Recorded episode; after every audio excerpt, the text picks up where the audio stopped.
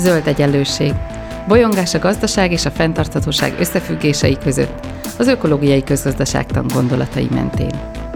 Beszélgetés mindazokkal és mindazoknak, akik mernek kérdőjeleket tenni, a megkérdőjelezhetetlen mellé is. Köves Alexandra vagyok, és szeretettel köszöntöm a hallgatókat, és nagyon nagy szeretettel köszöntöm vendégemet, Ürge Borsac Diana klímakutatót, a Közép-Európai Egyetem professzorát. Szia, Diana! Szervusz, és üdvözlöm a hallgatókat!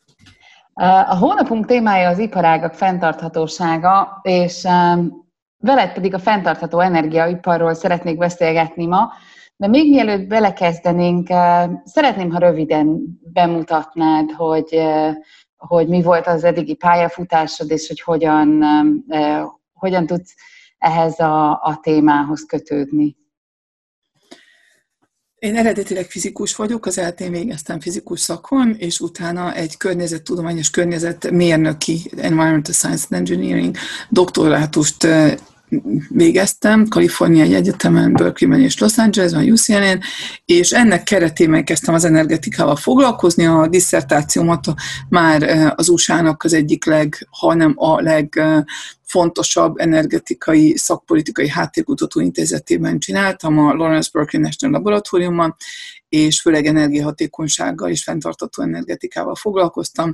Innen jön végül is az éghajlatváltozás is, vagy így kapcsolódtam el, hogy, hogy ugye az éghajlatváltozás megoldásának az egyik fő módja a fenntartató energetika és az energiahatékonyság, és így kapcsolódtam be például a kormányközi klímavédelmi csoport testület munkájába is, amiben még mindig dolgozom, és hát nem dolgozom, mert ez nem egy állás, hanem csak ilyen szerelemből végzett dolog, de ahol használom, kapacitáltatom még mindig ezt az hatalmas energetikai tudást, amit főleg Amerikából hoztam haza.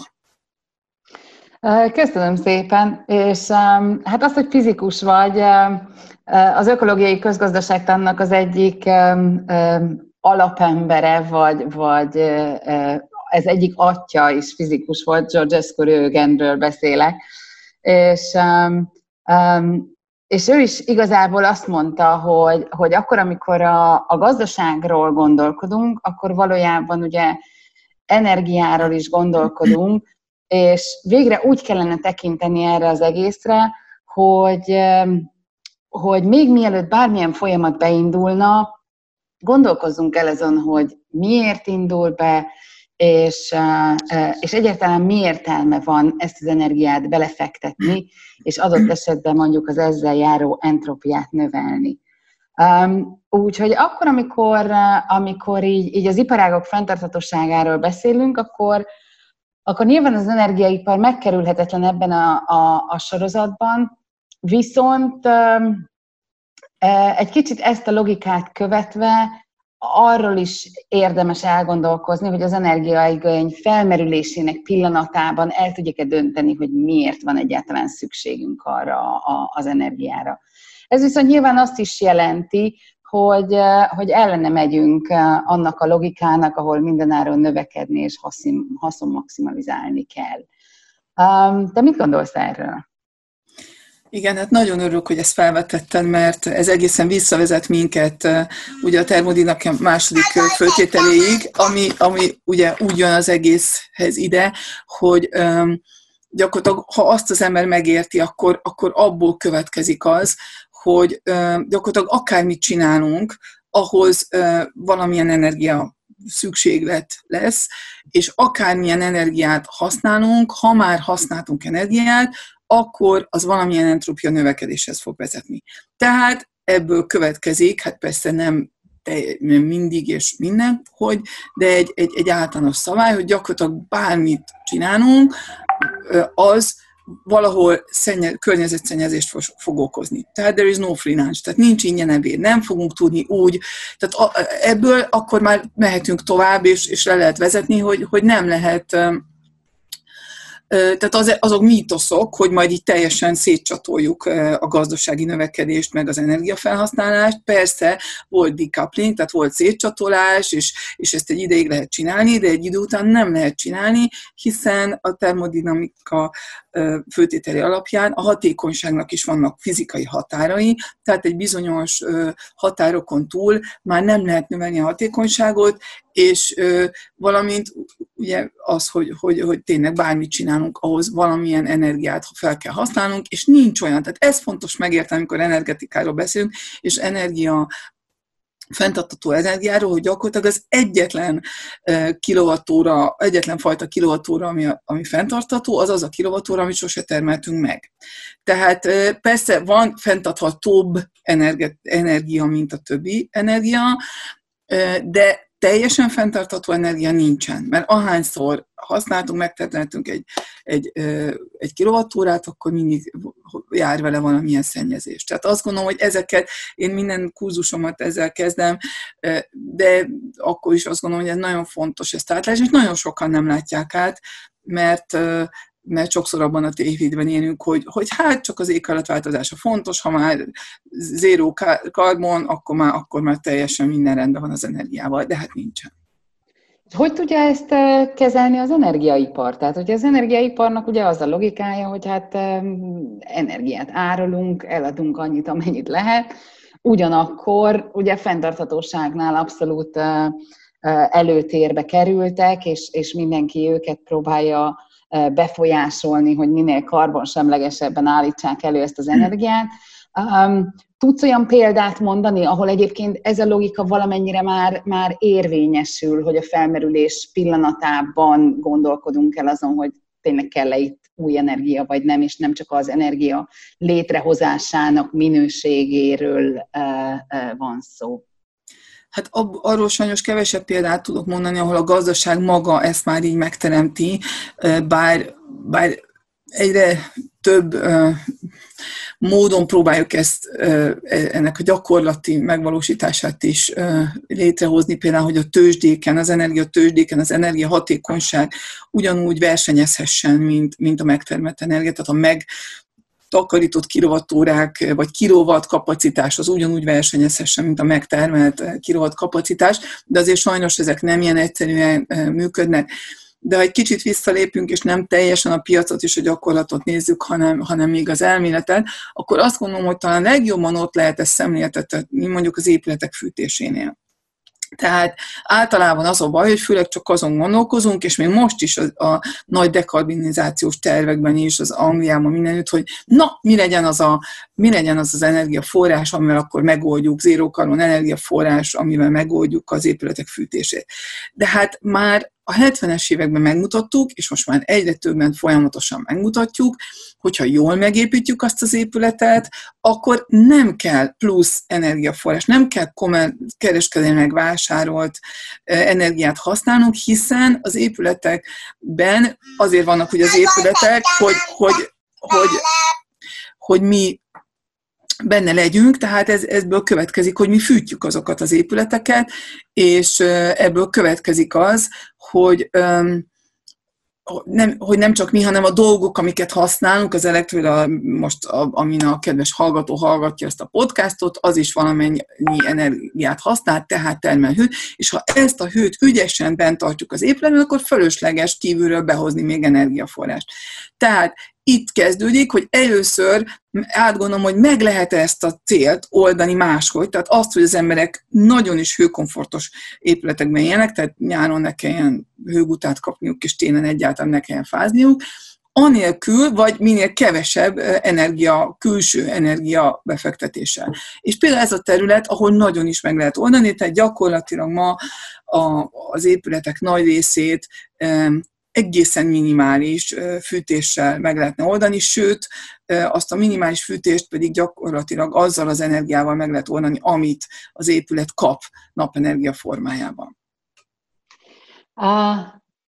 Ehhez kötődik egy kicsit talán az, hogy, hogy az a technológiai optimizmus, hogy, hogy, hogy majd igazából az emberiség képes lesz arra, hogy a, a technológiai fejlődésével mindent megoldjon, nagyon-nagyon erősen van az energiával kapcsolatban jelen.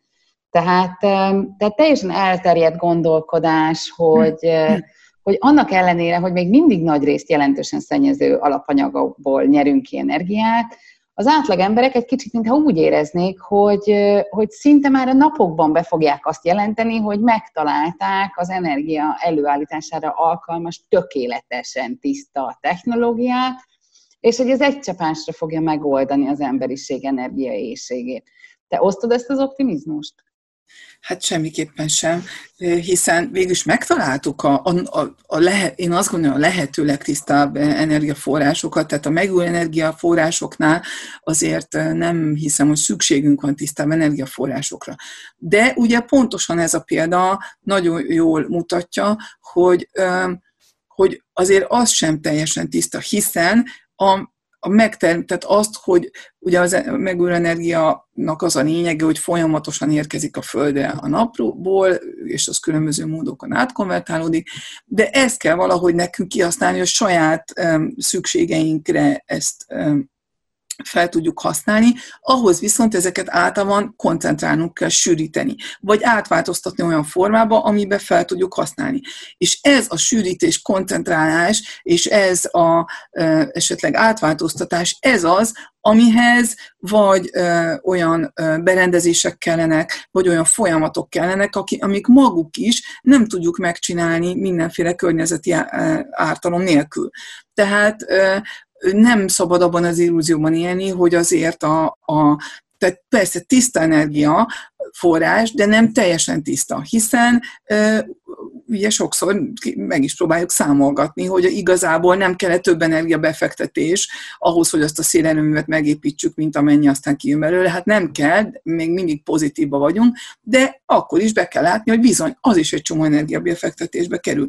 Tehát mivel nincs perpétum mobile, nem lesz olyan energiaforrás, ami, ami így hirtelen mindent megold, de hát az igaz, hogy még mindig mindenki reménykedik abban is, és, és azt gondolják, hogy majd esetleg a fúzió talán, vagy és, és így tovább különböző forrásokban reménykednek, de, de ennél jobb nem lesz, mint a megújuló források, és szerencsére ma már nagyon olcsón tudjuk kihasználni. Tehát jelen pillanatban az országok körül egy harmadában a legolcsóbb energiaforrás a napenergia. Hogyha nem vesszük bele a különböző dotációkat és azokat a gazdasági torzító jeleket, amiket, amiket azért ebbe sajnos belekavarunk a gazdasági rendszereinkkel, de ha csak a költségeket nézzük, akkor most már nagyon sok országban a napenergia a legolcsóbb energiaforrás. És azt, amit, amit mondasz, az, az elég jól leírja azt, amiről szintén nagyon ritkán beszélünk, és ez, a, ez az úgynevezett ilyen problémaváltás, vagy problem shifting kérdésköre, amikor, amikor egy sor dologra azt mondjuk, hogy jó, ez, ez, ez, ez zöld energia, ez karbonsemleges, ez nagyon jó, stb. stb. De aztán kiderül, hogy, hogy amit egyik oldalon megoldottunk, azt a, azt a másik oldalon problémaként megjelenítettük. Tehát, hogy, hogy, hogy jó példa az, amikor ugye a biodízelt zöldnek mondják, de aztán az agrárium területén ö, okoz fenntartatósági problémákat. Az elektromos autó karbonsemleges, de ugye ritka földfémeket használ fel, és akkor annak a bányászatának a problémáiba futunk bele. Um, stb. stb. Tehát, hogy ez a problémaváltás, ez igazából szinte mindig előjön akkor, amikor, amikor új technológiákban gondolkodunk. Szerinted milyen a zöld energia, és, és milyen kompromisszumokat érdemes elfogadnunk um, így a, az erős fenntarthatóság érdekében? Hát ö, ö, mindenképpen ezzel nagyon egyetértek, hogy, hogy arra nagyon kell vigyáznunk, hogy ne csak az egyik problémát konvertáljuk a másikba.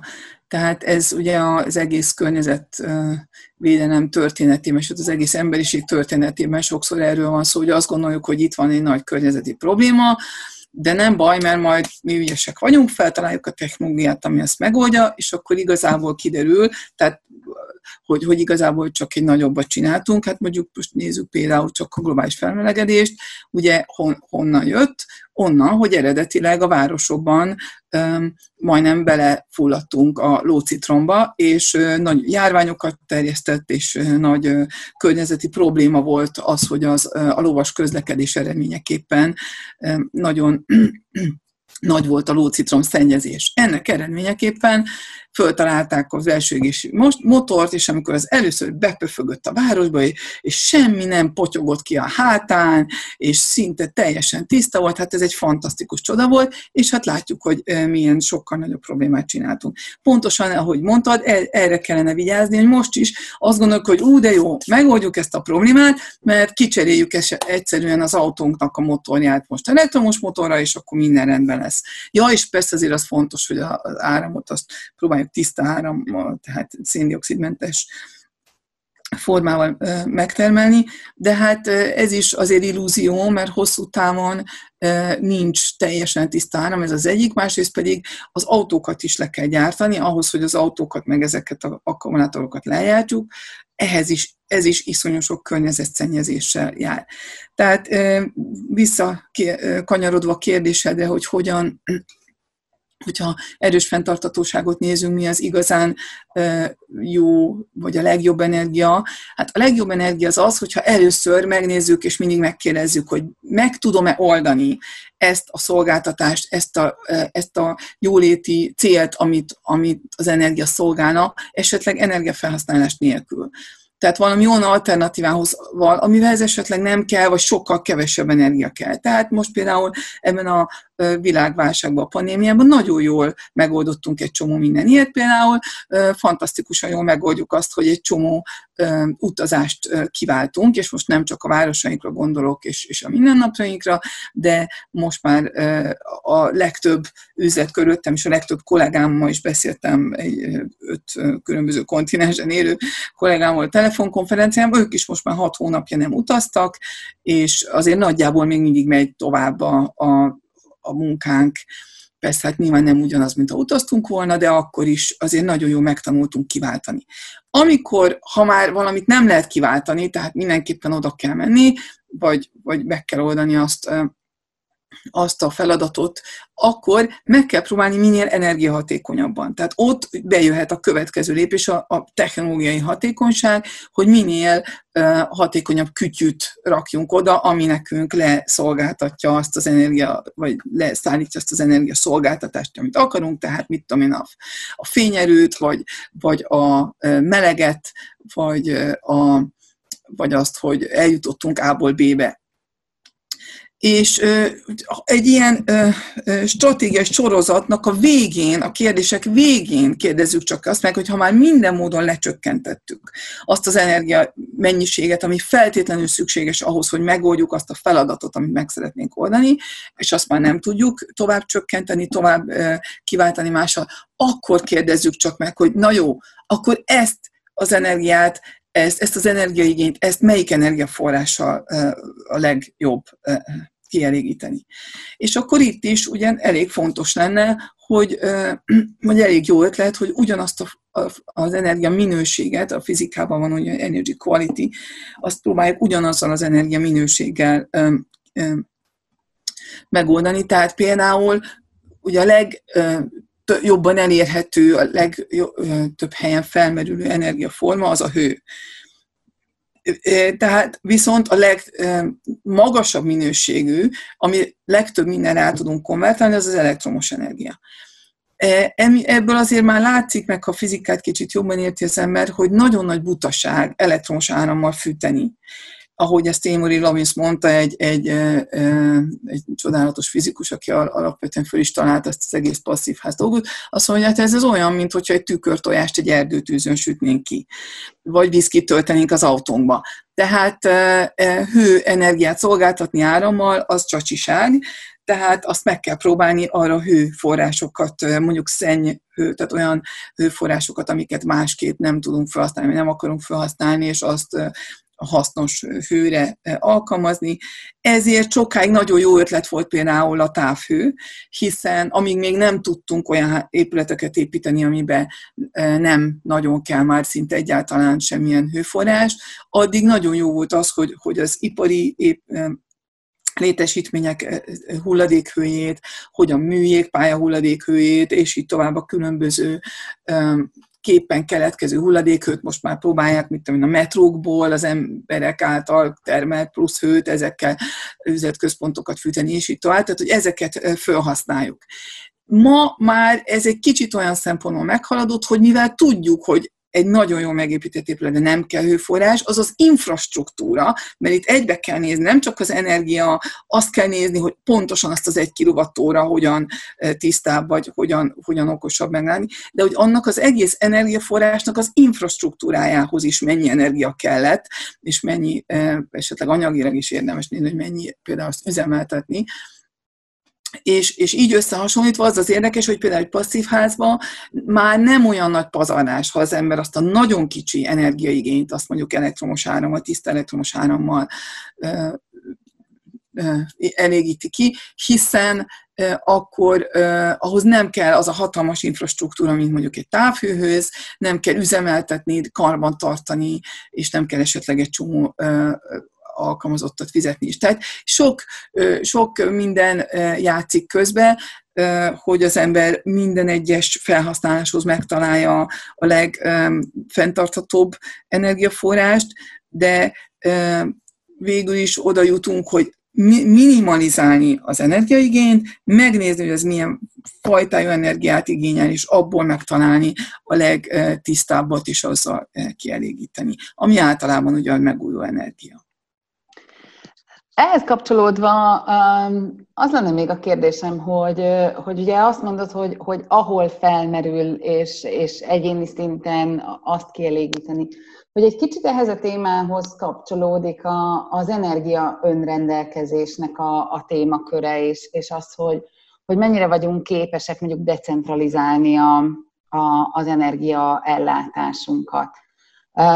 De hogy látod ezt, hogy, hogy, hogy mennyire kellene ebbe az irányba elmozdulnunk a, a nagy rendszerek felől? Hát ez egy nagyon érdekes kérdés, és nagyon fontos kérdés, hiszen az az érdekes, hogyha még egyetértünk abban, hogy igen, megújuló energia megoldás, még akkor is nagy vita van a szakértők között, mert egy része azt mondja, hogy jó, rakjuk tele a szaharát, mondjuk hatalmas koncentráló napelemekkel, vagy ilyen szoláris termális napeleművekkel, és egyszerűen transportáljuk ide Európába azt, és hát akkor, az, az, akkor minden, megvan, minden problémánk megvan oldva. Tehát ugye ennek az infrastruktúrális, ebben nem gondolunk bele, hogy ennek az infrastruktúrális igénye viszont hatalmas, illetve hát belegondolunk, csak amikor az energia fenntartatóságát nézzük, akkor abban nem vesszük bele, hogy az viszont iszonyú sok egyéb szennyezéssel jár azt az infrastruktúrát legyártani, és, és rengeteg egyéb erőforrást kiaknázunk, amit már nem lehet utána visszacsinálni, ugyanolyan magas entrópiai állapotú ércé például, amiből már egyszer felhasználtuk. Vagy hát lehet csak sokkal több energia. Tehát én azt gondolom, hogy, hogy általában decentralizált megoldások sokkal jobbak. Itt, itt, itt szintén nagyon érdekes tényleg a, a vita sokszor a, a, a szakértők között.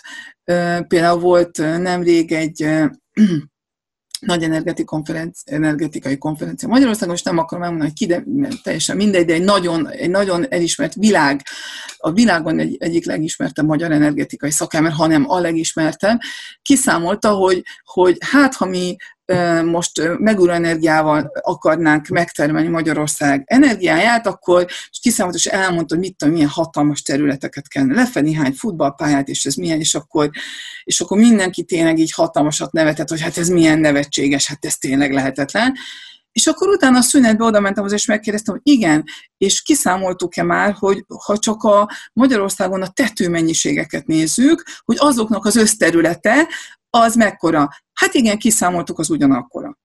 Tehát gyakorlatilag nem kellene plusz földterületet felhasználni, ha semmi más nem használnánk föl, csak gyakorlatilag a, má, a nem, jelenleg nem felhasznált, nem csak tettő, hanem az olyan infrastruktúrákat, amit, amit egyébként másra is lehet használni, mert ugye most már tudjuk, hogy már útburkolatban is lehet meg napelemeket integrálni, tehát nagyon sokféleképpen tudunk, tehát olyan felületeket, amiket másra nem nagyon használunk, vagy amikkel nagyon ügyesen lehet együtt használni ezt a két dolgot, meg tudnánk termelni, és akkor elkerültük, egyrészt elkerültük azt a hatalmas infrastruktúra építést, nem kell iszonyú nagy uh,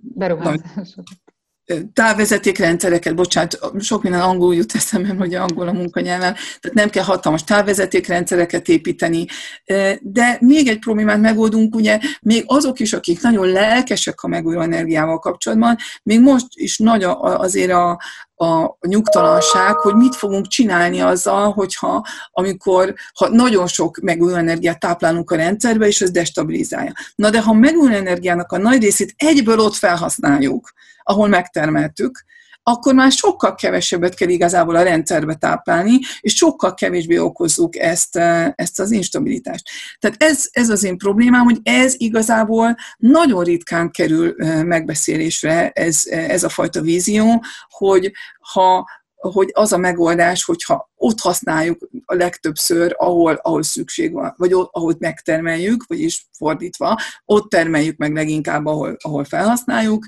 akkor, akkor rengeteg egyéb fenntartatósági és gazdasági és energiarendszerbeni problémát megelőzünk és kiaknázunk. Nem bírom ki, hogy ne kérdezzek rá egy másik nagyon sokszor felmerülő, ilyen fenntartatósággal kapcsolatos energiában felmerülő vitára, így a szakértők között is, és ez, a, ez az atomenergiának a szerepe, hogy most ez, ez fenntartható, vagy nem fenntartható. Te mit gondolsz erről?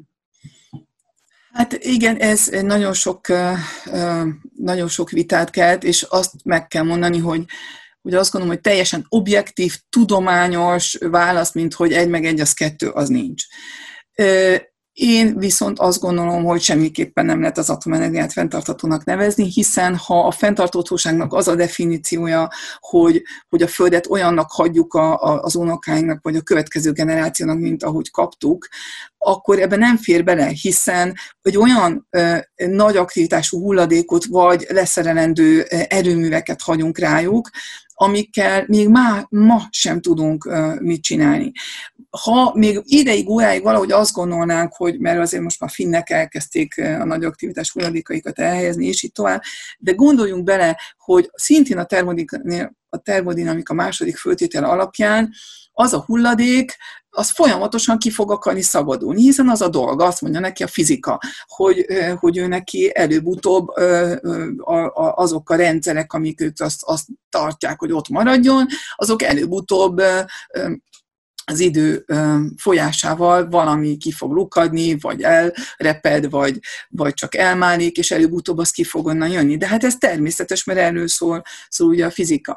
Tehát az, tehát ahhoz, hogy azokat ott tartsuk, ahhoz generációnkon keresztül folyamatosan energiát, pénzt és, és, és emberi erőforrást kell abba belefektetnünk, hogy azt ott tartsuk. Márpedig milyen alapon van jogunk nekünk, gyakorlatilag egy generációnak, vagy maximum kettőnek, akik élveztük az atomenergia előnyeit, vagy élvezzük, milyen alapon van nekünk jogunk rákényszeríteni nagyon sok generációt, hogy a mi szemetünket így pátyolgassák, és már hát ha nem pátyolgatják, akkor, akkor, akkor ugye az...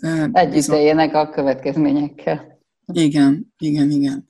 Tehát én, én igazából ott akkor ijedtem meg, vagy akkor váltam végképp azt gondoltam, hogy ez nem, ez, ez így nem, nem egy jó ötlet, hogy ezt csináljuk. Amikor az Egyesült Államokban, még Amerikában tanultam, ugye én előtte Pakson dolgoztam sokáig, meg, meg sokat dolgoztam az atomenergetika terén, és akkor egyszerűen csak megjelent a Los Angeles times egy két oldalas hirdetés, ami művészeket hívott föl, hogy művészeti pályázatokat vár arra, hogy valamilyen hatalmas, hogy olyan a Földre valami olyan nagyon ijesztő műalkotásokat tegyünk, vagy nagyon ijesztő dolgokat tegyünk, hogyha olyanok jönnek oda a, a, a, a nagy aktivitású hulladéktároló fölé, jönnek valaha valakik, akik már nem tudnak angolul, vagy nem tudnak úgy olvasni, vagy, vagy más lesz a kommunikáció, azok is megértsék, hogy na most itt ne ássunk.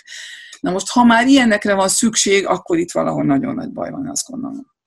Igen, és hát ez ugye a, a, a problémaváltásnak is egy, egy, egy jó, um, jó példája, hogy, hogy igen, most megoldottunk egy problémát, aztán így áttereltük egy másik uh, szintére, vagy egy másik generációra. Utoljára még um, lenne egy olyan kérdésem, hogy, hogy, hogy te milyen beavatkozásokat látsz az energiaiparban most a legsürgetőbbnek? És ezek közül mi az, amit már akár ma is meg lehetne lépni, ha lenne rá mondjuk akarat?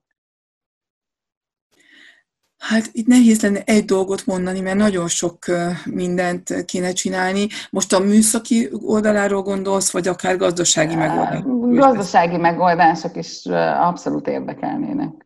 Hát a gazdasági megoldásokban azt gondolom, hogy a legfontosabb lenne a dotációknak a, a megszüntetése. Tehát az, hogy, hogy amikor arról beszélünk, hogy, hogy az európai szénadó, meg, meg általában a karbon ár, árat, meg, meg emissziókereskedelmi rendszer árazóbb a karbon, ehelyett mit csinálunk? Most is tonnánként 133 dollárt fizetünk minden egyes tonna széndiokszid kibocsátásáért a különböző fosszilis üzemanyagoknak járó különbözőféle dotációkban. És ez azért kétségbejtő, mert most ez egy fantasztikus lehetőség volt ez a pandémia, ez, ez a világjárvány arra, hogy ezeknek a nagy részét megszüntessük, hiszen akkor ugye azért nehezebb ezeket elvenni, amikor, amikor mindenkinek jól megy ezeknek a cégeknek. Most amúgy is ezeknek a cégeknek a nagy része bajban volt, amúgy is le kellett építeniük egy csomó embert, amúgy is el kellett nagyon soknak adni, vagy elkezdett nagyon sok adni olyan olajmezőket, olyan energiaforrásokat, amik nem annyira nagyon nyereségesek, valamint el, ugye lementek az energiaárak. Tehát ez pontosan az, az a, az, a, az, a, az az ablak, az a történelmi lehetőség ablak, amikor most azt mondhattuk volna, hogy jó, akkor most elveszük ezeket a, a ezeket a támogatásokat, mert az ebből fakadó drágulás, vagy esetleg további problémák a cégeknek, az amúgy is azt most kevésbé érzik a fogyasztók egyrészt, másrészt pedig a cégeket is inkább máshogy kéne kisegíteni, vagy most pont ez a jó lehetőség arra, hogy egy új üzleti modell felé tereljük őket.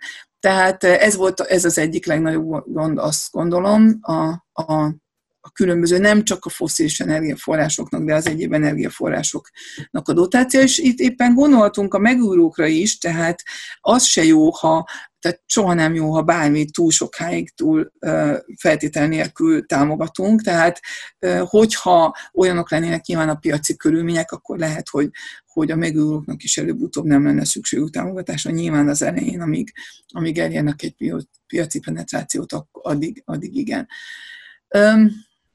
Még azt gondolom, hogy, hogy fontosabb, fontos lenne valahogy olyan piaci mechanizmusokat behozni, amik még sokkal jobban nem a, a, a megtermelésnek kedveznek, hanem, hanem a, a megtakarításnak. Tehát jelen pillanatban nehéz, és az a baj, hogy ami mechanizmusok vannak, azért az, az nem az igazi. Mert például ugye az egyik megoldás az Energy, Energy Service Companies, tehát az energia nem tudom magyarul, hogy van. Szolgáltató. Energiaszolgáltató. Hát, hát igen, a szolgáltatói gazdaságról volt szó egyébként a podcast Jó. sorozatban, tehát igen. ha valaki nem, nem érti, akkor, akkor valamelyik korábbi adásunkat Tóth Gergelyen meg tudja hallgatni a szolgáltatói gazdaságról. Nagyszerű. Akkor ezt nem kell magyaráznom. Tehát elvileg jó ötlet, hogy, hogy, hogy mondjuk az a hogy a, a termelő cégek, vagy, a, vagy, az, e, vagy az energiacégek álljanak át ilyenre, és azt mondják, hogy figyelj, én inkább majd én megoldom nektek, és, és mostantól fizes nekem olyan ameddig, amennyit eddig, és ehelyett én, én csak szolgáltatom neked azt, azokat az energia szolgáltatásokat, amire szükségem van, tehát a fényerőt, a hőnkomfortot, a, hát nyilván az, az áramot az, az, az fontos a berendezéseinkben, hogy menjen, de általában mondjuk a megvilágítottság, meg, meg a hő komfort, meg mondjuk bizonyos ipari folyamatoknak a fenntartása, ezeket lehet innen szolgáltatásként felfogni. De azért nehéz, ott van azért most ezzel a bukkanó, hogy ők viszont csak a, ebben egy ilyen üzleti modellben a legnyereségesebb lehetőségek, energiatökonsági lehetőségek fognak csak beruházni, és ilyen kis cherry picking, tehát leszedjük a legalacsonyabban lógó gyümölcsöket, de az a baj, hogy ahhoz, hogy az éghajlatváltozást megoldjuk, a fán lévő összes gyümölcsöt le kell szednünk. Tehát nem lehet, nem lehet cseresznyézgetni, és mert akkor nem fog, mert akkor annyira drága lesz visszamenni később, hogy már nem is lesz értelme visszamenni a magasan fekvő, magasan lógó gyümölcsökért, tehát egyszerre kell az egész fát leszedni, és sajnos az ilyen fajta üzleti megközelítése a dolgoknak néha több kárt tesz, hiszen ha leszedegeti ezeket az alacsonyan fekvőket, akkor, akkor ott fognak maradni, a magasan fekvők pedig nagyon fontos lenne, hogy azok sem maradjanak ott. Tehát azt gondolom, hogy itt még, még sok üzleti innovációra van, és gazdasági innovációra van szükség, hogy hogyan tudjuk ügyesebben beárazni és bevezetni a, az egész piacba, meg a gazdasági mechanizmusokba azt, hogy, hogy hosszú távon, ha valami mondjuk klímavédelmi vagy, vagy energia energetikai szempont, tartatósági szempontból hosszú távon fontos lenne, akkor, akkor azt a mindennapi üzleti döntésekben is gazdaságos legyen. És visszakérdeztél, hogy technológia vagy, vagy gazdasági megoldások. A technológiába tudnál egyet mondani, ami szerinted um, szinte azonnal meg kéne fontolni? Én azt gondolom, hogy nincsen új energiaforrásokra szükségünk, tehát azt gondolom, hogy megvan. Mi ezt már megoldottuk olyan szempontból, hogy, hogy már nagyon ügyesen, olcsón termeljük a, a megújuló energiát. Persze sokan mondják, és, és nyilván nagyon fontos az energiatárolást, hogy műszakilag megoldjuk. Abban, az, abban a pillanatban nagyon lelkes is leszek, ha, ha meg fogjuk tudni ezeket úgy oldani, aminek nincsen nagyon nagy környezeti lábnyoma. Le, jelenleg azért az energiatárolási módszerek egy jelentős része azért, azért hogyha életciklusokat nézünk, akkor, akkor az elég környezetszennyező. E, tehát az tényleg nagyon jó lenne, ha, ha meg tudnánk okosabban és, és nem környezetszennyezőben energiatárolást, de amúgy megvannak az energia, e, a tiszta energiatermelő források, csak tényleg jobban kéne azt gondolom figyelni arra, hogy a decentralizált és az emberhez közeli és a fogyasztókhoz közeli megoldásokra és, és, és testre szabott megoldásokra, inkább, mint, mint ugye a 20. századnak a modellje az volt, hogy építünk egy giga erőművet, mert hogy economies of scale, tehát a hatalmas, akkor az baromi hatékony, és akkor ezt elosztjuk az egész országnak, meg, meg világnak, de, de ez, ez túlhaladtuk. Tehát most a 21. században vagyunk, már van big data, és van, vannak és nagyon jól előre tudjuk az igényeket jelezni, nagyon jól előre tudjuk. Tehát most már nincs szükség erre a fajta modellre, ami igazából sokkal hatékonytalanabb emiatt a hatalmas elosztási és infrastruktúrális igények miatt, tehát ezt, ezt kéne, én azt gondolom, hogy sokkal okosabban csinálni. És persze hát az energia felhasználásban még, még nagyon sok, rengeteg optimalizálni való lehet, de hát nem tudom, azt gondolom lehet, hogy egy másik a podcastodnak a témája, de akivel a közlekedésről fogsz beszélni, mindenképpen kérdezd meg, légy szíves, a városi logisztikát, tehát a városi szállítást, tehát azt, hogy, hogy, hogy folyamatosan mennek a üres teherautók ide-oda, és hogy, hogy, hogy, hogy, hogy nem, lenne, nem lehetne ez az egész városi javak meg dolgok elosztását sokkal-sokkal hatékonyabban megoldani valami sokkal innovatívabb megoldásokkal. Lukács Andrással egyébként a levegő munkacsoport elnökével beszélgettünk a közlekedésről még annak idején, és hát gondolhatod, hogy ő is azért nagyon hasonló elveket vallott. Én nagyon szépen köszönöm neked ezt a, ezt a beszélgetést, nagyon izgalmas volt. A következő adásunk témája az egyébként a fenntartható építőipar, tehát hogy, hogy fog, fogjuk ezt a gondolatot továbbvinni. Úgyhogy köszönöm neked, Diana. Én köszönöm a lehetőséget. A hallgatóknak pedig köszönöm, hogy hallgattak bennünket, és hallgassatok bennünket legközelebb is. Ez volt az Új Egyenlőség zöld podcastjának mai adása. Hallgassátok az Új Egyenlőség piros podcastot is. Nézzétek a stúdióbeszélgetéseket a YouTube csatornákon, és olvassátok a www.újegyenlőség.hu-t. Vitatkozzatok velünk a Facebook oldalunkon. Jövő héten újra találkozunk.